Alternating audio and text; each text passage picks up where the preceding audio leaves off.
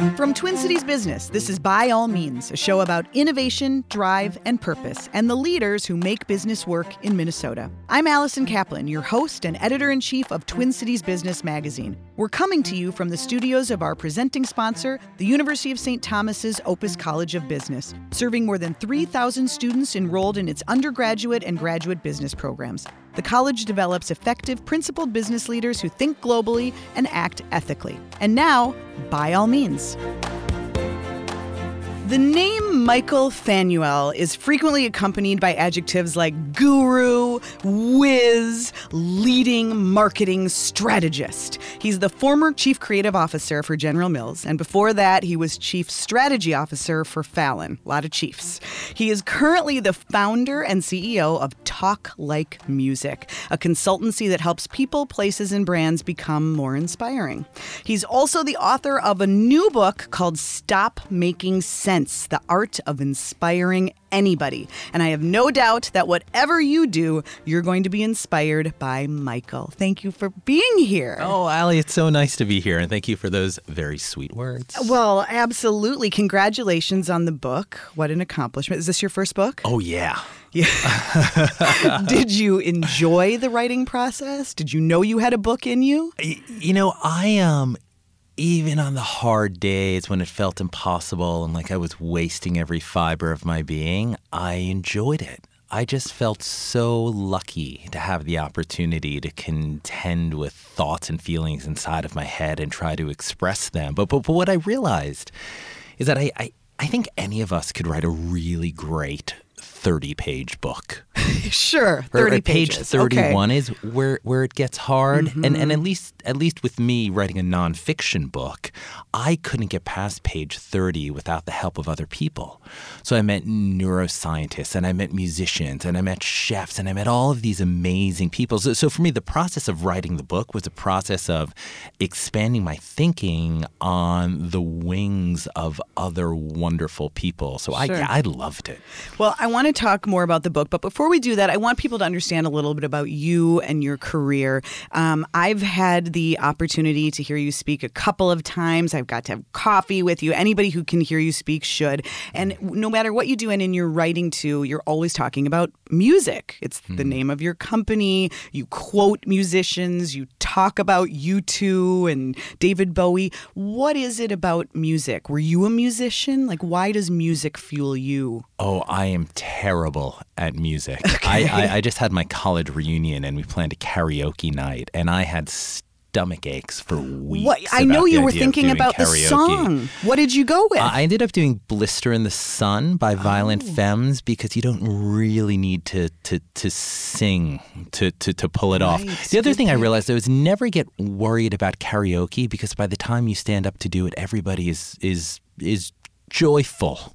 okay. And forgiving. A good way to put it. And forgiving. Uh, but no, no, I, I just, I've always, I felt music. Mm-hmm. Um, I've loved it. It's always moved me. And I, I, I think it has something to do with my upbringing. My, uh, my family were immigrants from Italy. And we grew up on Long Island, and it was a loud, boisterous family, just full of zest and passion, and emotions would sort of spill like like like like meatballs on Sunday dinner tables. And so I grew up in, in, in, in this world where all around me was a sort of free flowing passion, and and and that's what I felt in music. Mm-hmm. I mean, I, I remember growing up and listening to Madonna and Prince and the Beastie Boys. But w- w- when I went to high school, uh, I met a few guys who introduced me to British alternative rock, like the Smiths and Mm. the Cure. And for the first time, I felt like people were talking to my tortured adolescent soul, and it it just so so powerful. I mean, I mean, I I, I start my book with this story about David Bowie and uh, he, he he was in West Berlin in the late '70s to record a new album. And uh, it was going to be a very, very experimental album. And, and there was one number on it that was an instrumental with whirring synthesizers and clanking ashtrays. It was really strange. But as he was uh, mixing this song one night, they were in a studio, a rundown old Nazi ballroom, actually, just about half a mile from the Berlin Wall.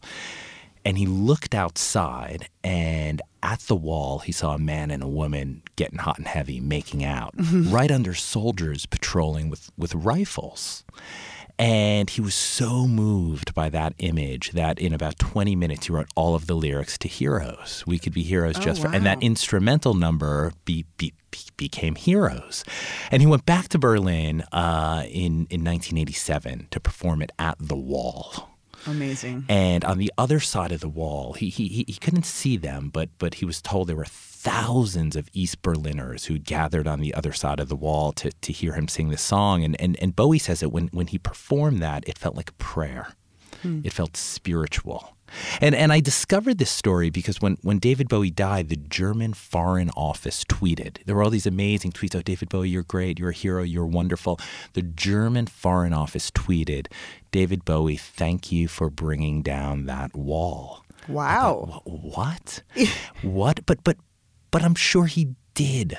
I'm sure months later, when that wall fell, there were East Berliners chipping and chiseling away who were there that night, who heard David Bowie sing, who felt like they could be heroes just for one day.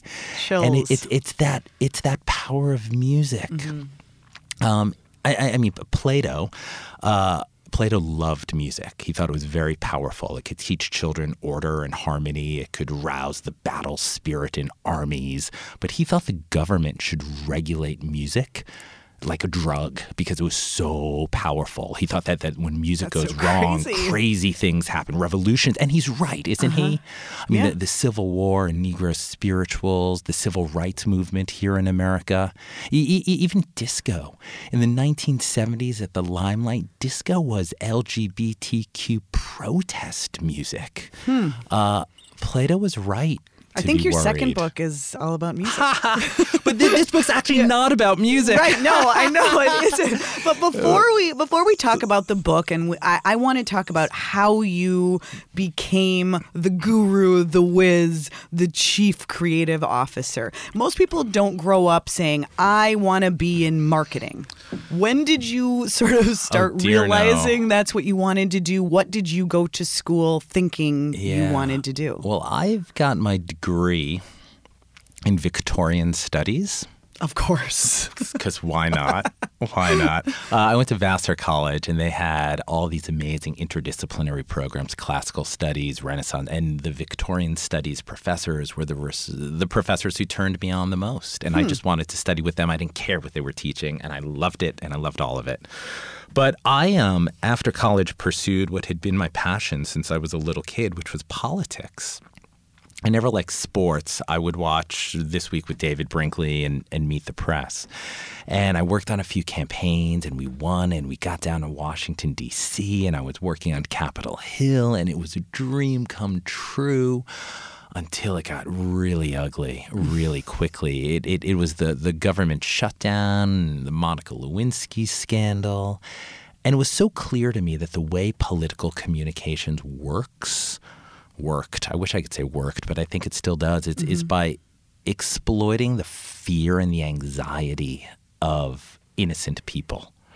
So, so uh, we would get all these phone calls in our congressional office. I'm terrified my Medicare is going to be cut. I'm terrified my taxes are going to be raised. I'm terrified my kid will get thrown out of school. And I just thought, geez, there's got to be a better way of doing the communications in a field that's supposed to be so noble and so full of integrity. So I hightailed it to, to New York City, where I thought I could learn how to be more noble on Madison Avenue. Just saying it sounds ridiculous. yeah Uh, but I did. I got to work at some amazing ad agencies, and I learned that that communications, be it a thirty second ad or a poster you're passing on a street or a video that you now find on on, on pre roll, that that, that that that really good communications can forge a very human bond with people. And if it all happens right, it's a bond that that that benefits the company behind it, that greases the wheels of capitalism, but but hopefully also leaves everybody, every party to that communications, feeling uh, a little bit bigger and brighter about themselves. Sure. So did that, but that same passion and purpose that fueled your decision to go into politics, did you find fulfillment doing advertising and working on brands and businesses and products? It's a hard question, Allie.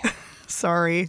I think there were definitely moments when I felt enriched emotionally, spiritually, cosmically by doing the work of marketing. You know, helping a big company like like Unilever or, or later on General Mills kind of refine its its purpose and set on a course to doing something better with all the muscle they bring to the world is enriching. But I think if I'm really honest, most of the satisfaction in my career in advertising and marketing came from the amazing people. Mm-hmm. Uh, you know, I don't want to stereotype, but the people who tend to work at ad agencies tend to be the, the, the, the, sort of class clowns, the funny people, the rebels, the people not sitting at the popular kids' table at the high school cafeteria. And they're amazing when they grow up and they learn that they've got powers and prowess that maybe wasn't always valued. So uh, I, I just, I you met, liked that I met world. the most amazing people. Yeah. And Fallon is what brought you to Minneapolis. Yes. And that was a dream job? That was a place you wanted to work? Um, well, I'll tell you the story. It's um, it's a, it's it's it's it's an important one for me. I um, I'd always admired Fallon. Mm-hmm. Of all the creative agencies, they had always seemed the smartest and the most strategic. And as a brand strategist, that was deeply uh, meaningful to me. So I always admire them, and I admired Pat very, very deeply. So I, I met I met Pat, and we uh, we had lunch, and we hit it off. And he said, "Get you and the family out to Minneapolis." And uh, we came out here, and uh, it was great, but it just didn't it just didn't feel right. Didn't feel like we were done with New York. We just had our third kid in New York. Uh, we were enjoying it. We were building a life there. Uh, and and then a few months later, my um, my brother was hit by a car and killed. It was an awful hit and run accident. Oh. And I was uh, I I was shocked. I was sad, as, as you'd imagine. And, and Joanna, my wife, and I sat down and we looked at each other and sort of said, "Geez, who the who the hell knows what's going to happen tomorrow? Let's let's err in favor of adventure." Hmm. Uh, and I uh, I was ready to call Fallon back and say, "Hey guys, can I still come?" But I, I didn't have to. They'd sent flowers. they'd sent a note. They'd reached out with such um, with, with, with such trademark hallmark compassion and kindness.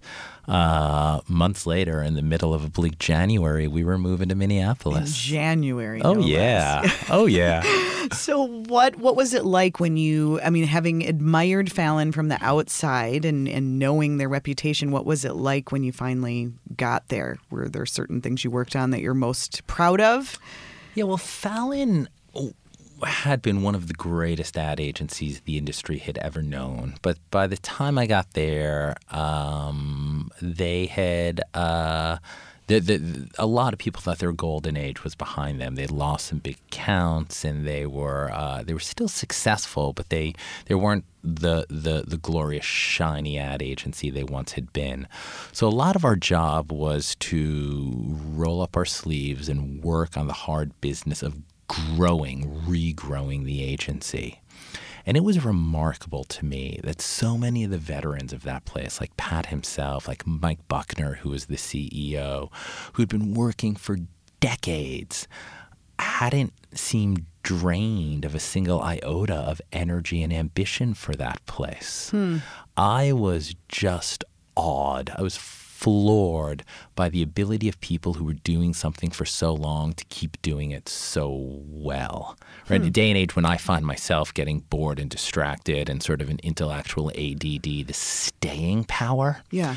Of, of, of people like that was extraordinary. Is there a takeaway from that, or is that just sort of a, a, a Well, I thing think of there is. I mean, yesteryear? uh, eventually the agency got a, uh, a comeback agency of the year, Ad Age, the big the big trade publication. Give them, and I, I, I, I guess the the moral is it it, it works. Mm-hmm. If you keep kicking ass, asses will get kicked.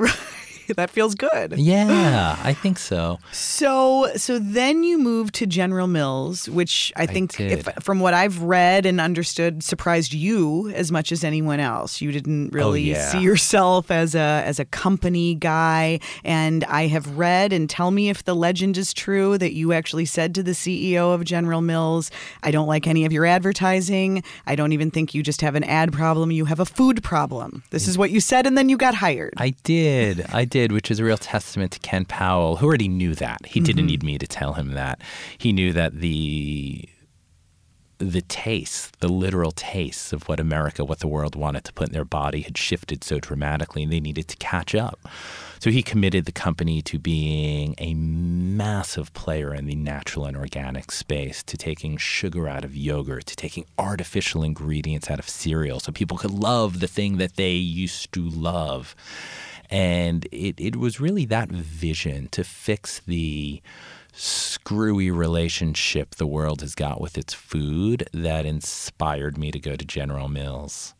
And when I was there, oh geez, the the, the, people were fantastic, and you know it was only uh, almost three years, but but we did a lot. We we rewrote the corporate purpose. We remembered we were a food company, not a brand company or a marketing company.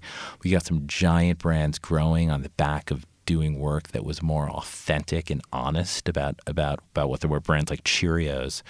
People forget, you know, cereal is cereal is produce. It's uh, it's grown on farms in sunshine. Uh, Jeff Kling, who's the creative director at Fallon, said nobody gets mad at kale when you cook it. Why do we get mad at oats when we cook it? Which was brilliant. But just just just a reminder that uh, that it was food that company was selling, and y- you have to market food the way you would serve food if people were sitting at a table in your home you've got to do it with with with warmth and authenticity mm-hmm. as soon as food marketing gets slick ugh who wants to put that in their mouth mm-hmm. So, is there a particular campaign or or slogan or anything that, that you can point to, something that stands out from your time at General Mills that you're particularly proud of? Or just a strategy? Yeah, I, I mean, it was very interesting with Cheerios. Mm-hmm. It's a massive, iconic, well loved brand. And the company had invested a lot of money in making Cheerios gluten free. O- oats are naturally gluten free, but there's so much cross contamination in the production process. This uh, amazing engineer at General Mills invented a machine to separate the wheat from the oats, and, and, and that was wonderful. So finally, Cheerios could be as the world, as God, as the higher power intended. It could be gluten free, which is great news. And they did an entire campaign right before I got there about this sweet man who invented this technology, uh, and and and how wonderful that was. But it didn't quite get the results that the the that they were expecting, that that, that the business frankly needed.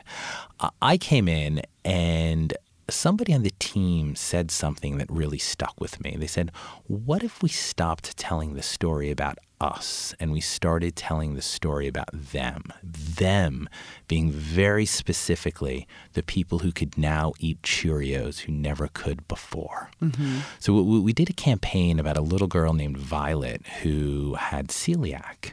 And her brothers and sisters growing up could have Cheerios every morning, but she couldn't until now.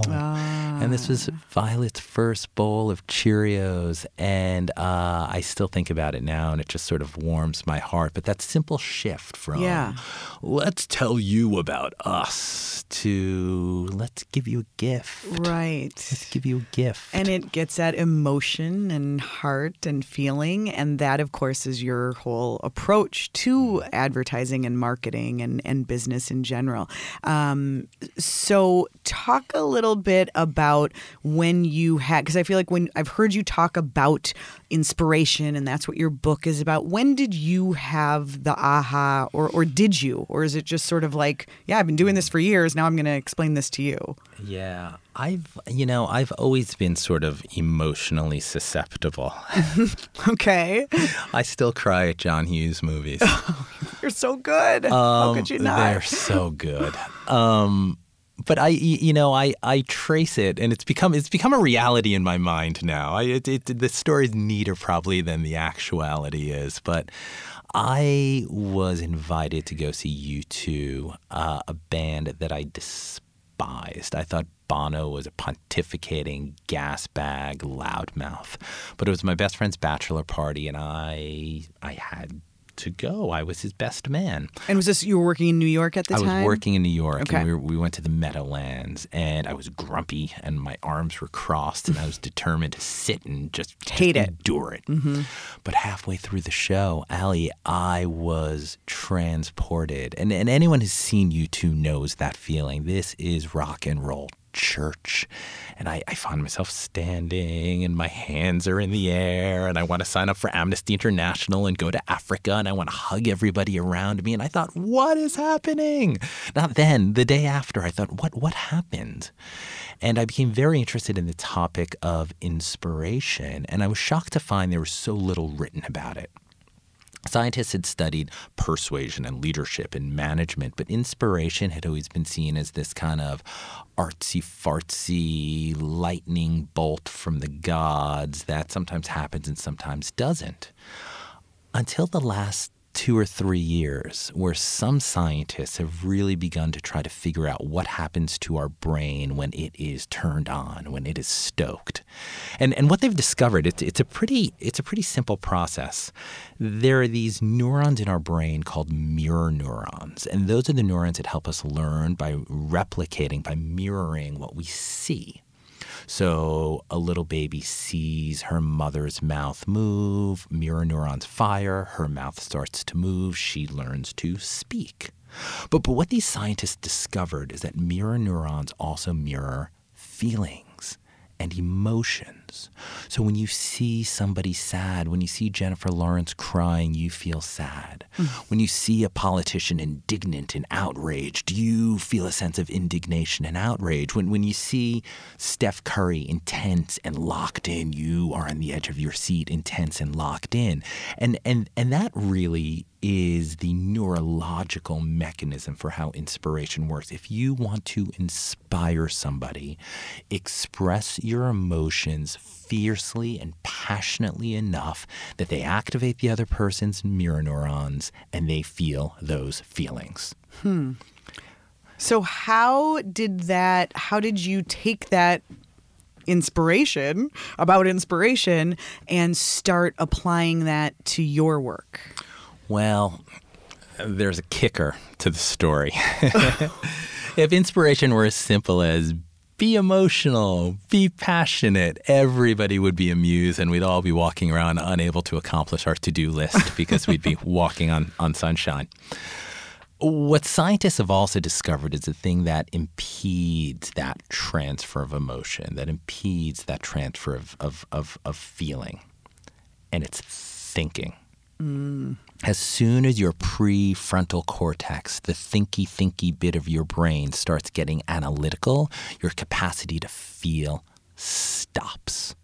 Hmm. So, so for me, the, the inspiration equation is, is pretty simple. It is passion minus reason equals inspiration. Passion minus reason is inspiration. Seems a little You've- dangerous. It is dangerous. Um, you've got to be passionate, uh, but you've got to find a way of making things odd enough, strange enough, music like enough that people get toe tapping, their spirits soar, their body moves, and ultimately they act. They do what, what, what you believe they ought to do. So, can you give an example? Like, give it. I think ads are an easy way. I mean, talk about a campaign, whether it's one of yours that you did or, or one that inspires you. Yeah, sure. So I was lucky to work at the ad agency that did Dos Equis' most interesting man in the world, which is one of the greatest campaigns I, would say in the history of advertising. And I just sort of came in and I was there, but but the, the day-to-day team was brilliant and, and they did the work behind it. But but it's it's a great story about um, about delusion, about being unreasonable because the client had a very specific brief. The client wanted Dos Equis to be the second best premium imported Mexican beer in America.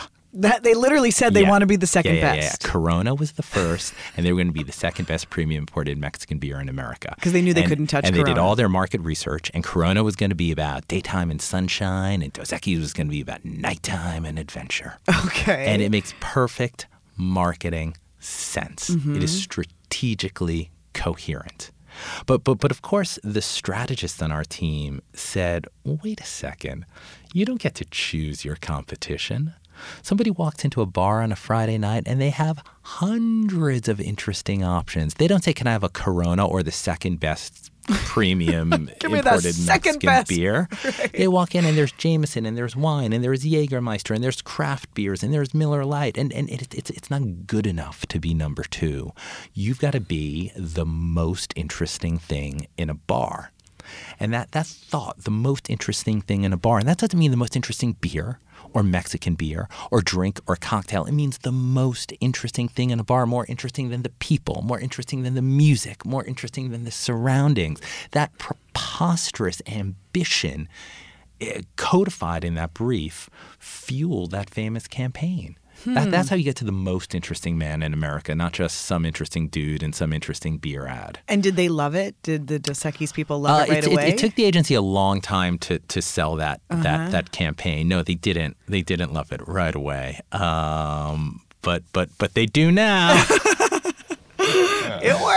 They do, and the team behind it. I mean, they were Jeff Kling was the creative director, and they they were they were brilliant. Yeah, yeah. So, uh, is it possible to apply that kind of thinking to other sorts of businesses. Absolutely. It, it um, makes sense in advertising and marketing, but Well, here's here's the thing though. Um, whether we're talking about advertising, marketing, parenting, coaching, politics, business to business sales, the human brain is the same. It, it it doesn't change from situation to situation. It is still turned on by the expression of feeling and inhibited by overthinking and analysis.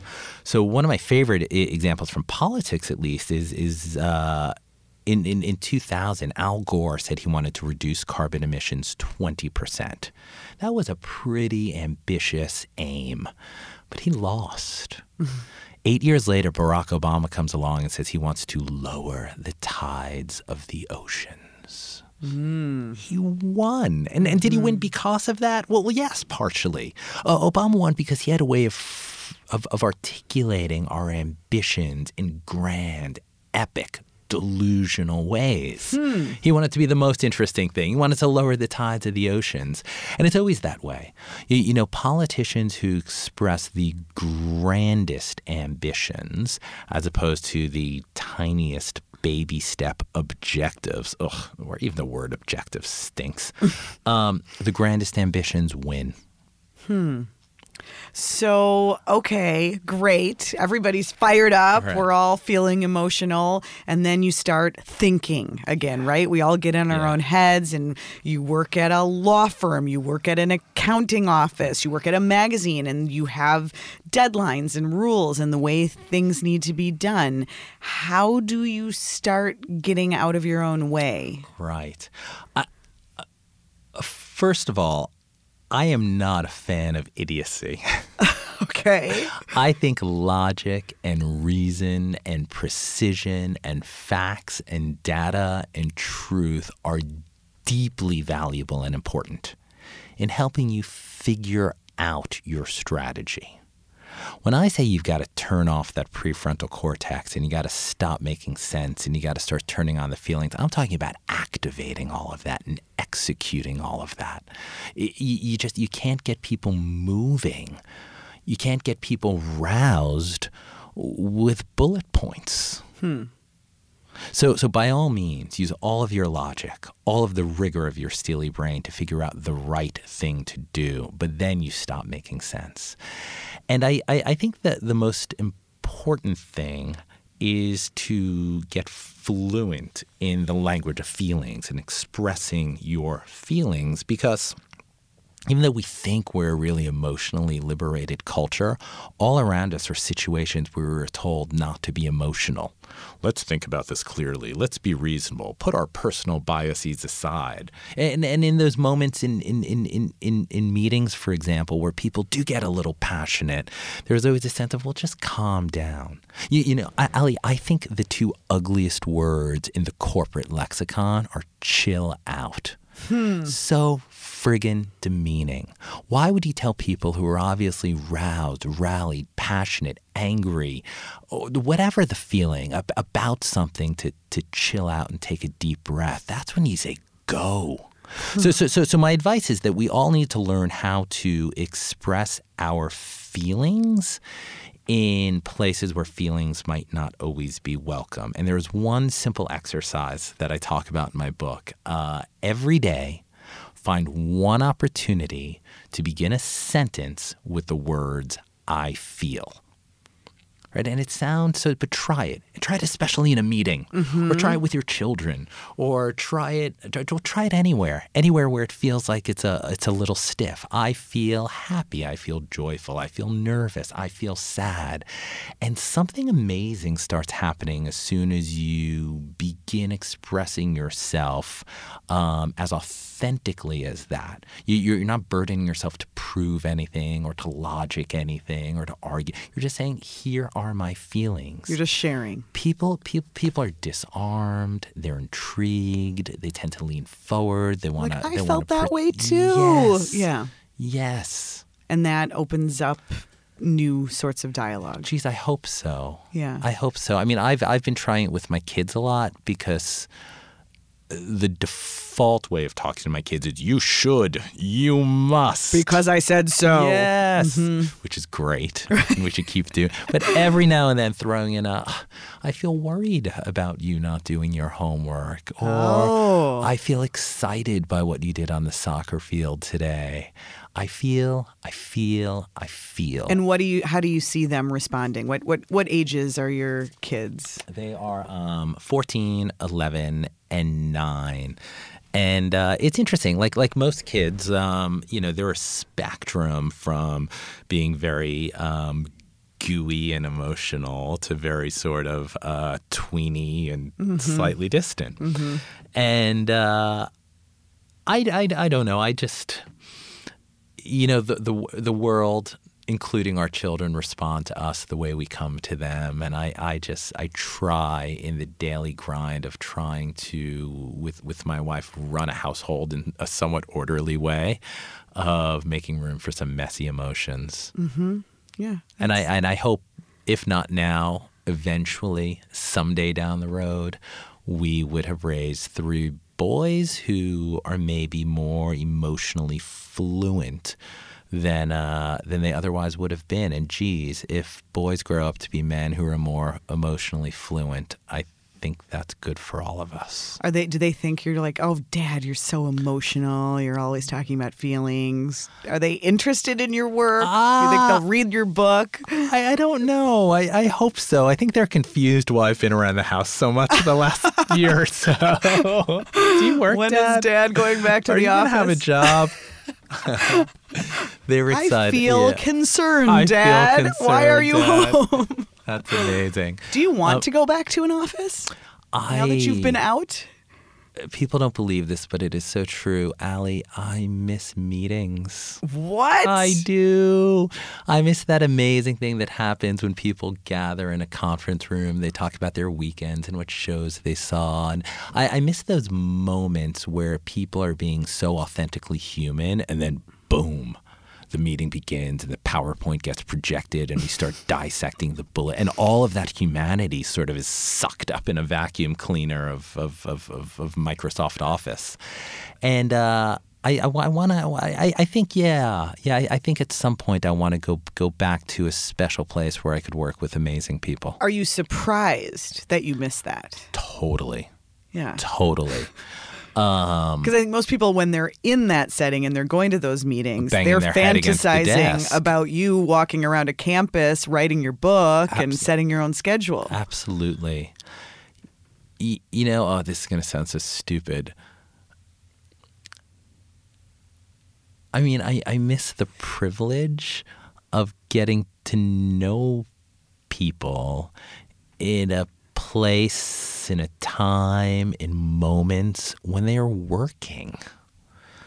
Right? We're, we're extraordinary creatures when we're leaning forward, when we're digging in, when we're working. Uh, and and I, I love meeting parents at the side of the soccer field. And I love interviewing neuroscientists at UCLA for, for, for a piece that I'm writing. But, but getting to be in an environment where you see people crushing it and burning it, I mean, geez, that's an honor. I, I kind of think you might be able to get a job if you I- want one. I don't know. just, I'm just going to kind of put that out there. if anyone's listening. Michael wants a job uh, right after the book tour. Um, you talk in the book about three kinds of inspiration. I thought that was interesting. Can you give a little a little taste of of why and how that? Sure, sure. I mean, the word inspiration, as soon as I started writing this, I realized, oh man, I am in a rabbit hole of confusion here because everything is inspiring. I'm inspired by this person and that person and this thing and that thing. And I find inspiration here in that refrigerator magnet I saw at my friend's house that told me to dance like nobody's looking. Oh, I find that so inspiring. Let's make it into a throw pillow. Um, but I, I, I I think when, when, when I did surveys for the book and I asked people, what do you find inspiring? So much of it was the life examples of people who were deeply virtuous. And it could be Michelle Obama, or it could be Nelson Mandela, or it could be my mother's friend who was battling cancer, or this teacher that I had in grade school. These people who live their lives with such virtue and integrity that you sort of sit back and you are awed. And I can't write a book teaching people how to be good people, right? I just trust that that they are. For for me, what I talk about is inspiration by invitation, inviting people uh, to do something and the need to inspire them. That could be a coach stoking a team at halftime. It could be a teacher setting kids on the course for uh, for a life that maybe they haven't even imagined. It could be business managers. It could be entrepreneurs. But but those moments where you have a an audience of sorts, an audience of one, an audience of millions, but you have an audience and you need to make them move. And again, you could be Patton talking to the army the day before D Day, or you could be mom talking to Joey in the car before a hockey game. Hmm. Well, I the book is inspiring. it Aw, is. thank you, And I think I, I hope that people know. I mean, it's not just for advertisers or marketing people. I think they already know how inspiring and amazing you are. This is really a book for anybody who wants to do anything a little better and with a little more heart. So good luck out there on. Thank the you, book Allie. tour. I hope it's a huge hit, Oh. and uh, can't wait to see what you do Well, next. thank you so much, and likewise. Will you be wearing your leather pants? is I don't actually have leather question. pants. But you have the I have imaginary leather leather, pants. pants. It's the thing I, do, I learned from you the first time I heard well, that, you that, speak. that story that's great. It's it's it's a it's a it's a it's another Bono story. He was asked, um, Bono, how do you do it? How do you turn on billions of people around the world and raise millions of dollars? And he said, I don't. I put on the leather pants and I let the leather pants tell me what to do. I love that. And I love that sense of swagger. And I just think if we all uh, imagined ourselves wearing those leather pants, Yes. wouldn't it be awesome? Exactly. Leather pants. Yeah. Thank you, Michael, for being Thank you, here Allie. today. This is awesome. After this, we're going back to the classroom with the University of St. Thomas Opus College of Business. Don't go away.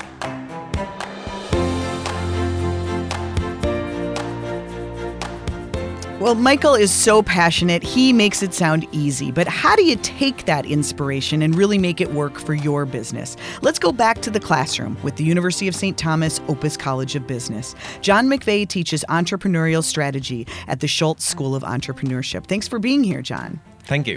So, what what did you find yourself thinking as somebody who teaches entrepreneurial strategy? Is it all about inspiration? And and it sounds it's easy to say, but how do you get there? Well, what I love about Michael's approach is uh, his, his emphasis that there are sort of three aspects that we need to be uh, careful we, we cover in, in, in, business education thinking, feeling, and doing. And, and, I think he's correct that we probably overemphasize thinking, certainly in, in, for the needs of the entrepreneurial field. And we really underemphasize um, you know, the importance of, of feeling. At the Schulze School, we, we say that our students are, their focus is solving problems that matter to you hmm. and create value for others. So it really is about understanding themselves and understanding other people. It's all about improvisation. And so, uh, you know, in his terms, maybe the students at the Schulze School are the students swaggering around in leather pants uh, compared to the other students at St. Thomas. Hand those out with a textbook. Huh? Indeed. Uh, so, so, so one of the skills we teach is is surprisingly empathy. Um, it's hard to inspire without truly understanding the person you're trying to serve. And so uh, there's a lovely quote from Helen Keller says, uh, you know, the best and most beautiful things in the world can't be seen or touched they must be felt with the heart. Hmm. Uh, and that's really these the, the, the, skills of empathetic interviewing are difficult. Um, it's not going out with a clipboard and asking a series of, of, of questions determined beforehand. It's uh, learning the skills of going out, making eye contact with people, really understanding them, asking them open ended questions, and exploring what matters to them and finding out how they feel about things and looking for those emotional touch points. Because when we're doing this sort of entrepreneurial research, we're trying to find surprises. Mm-hmm. And what we often say to our students is if you go out and you do all this research and all you find is confirmatory data of what you already believed, then you've completely wasted your time because mm-hmm. we're in the business of finding surprises, surprising emotional needs of people who uh, inspire us um, as entrepreneurs. So, a great example of this would be Yvon Chouinard at Patagonia. You know, oh, he, yeah. he, he he describes his ideal customer, not his average customer, but his ideal customer are dirt bags, the sort of people, that, you know, they spend a year, uh, you know, living on the Arctic plateau or climbing in the Andes, mm-hmm. and you know, using the products in extreme fashions that no one else would use. But those are the people whose emotions he needs to understand, their inspiration of why they climb, how they climb, what they feel like when they get up in the morning, what their needs are, and if he can satisfy those, he knows that ninety percent of the people who buy his product they're never going to get outside a state park. But, but they aspire to. Absolutely. The right. inspiration that they ha- that, that, that, that the ideal customer provides um, uh, brings along all this other business. So that's why things like empathy, emotion, feelings, and teaching our students. And what our students are really good at the Schulze School is learning these and, and going out into the marketplace with these skills of not that we can just collect and manipulate data, but that we can actually understand people deeply and generate original data and original insight around their feelings and their their needs and inspiration. So, so interesting, and and so much more to it than just coming up with a product. Ab- absolutely, and yeah. it's exciting. If yeah. you like people, as most entrepreneurs do, um, you know this is exciting work. It's not, if you enjoy getting to know unusual, quirky people who are at the extremes of of our society in all sorts of ways, uh, you will love this research because that's where you find the nuggets right. uh, that are going to bring the next great idea. Yeah, find some dirt bags. Okay, thanks, in, le- in leather pants. right, exactly. Bring it all together. Thank you so much, John. And thank you to our sponsor, the University of St. Thomas Opus College of Business. If you haven't already, please subscribe to By All Means wherever you listen to podcasts. You can learn more about the show at tcbmag.com slash by all means. I'm Allison Kaplan, and on behalf of Twin Cities Business, thanks for listening to By All Means.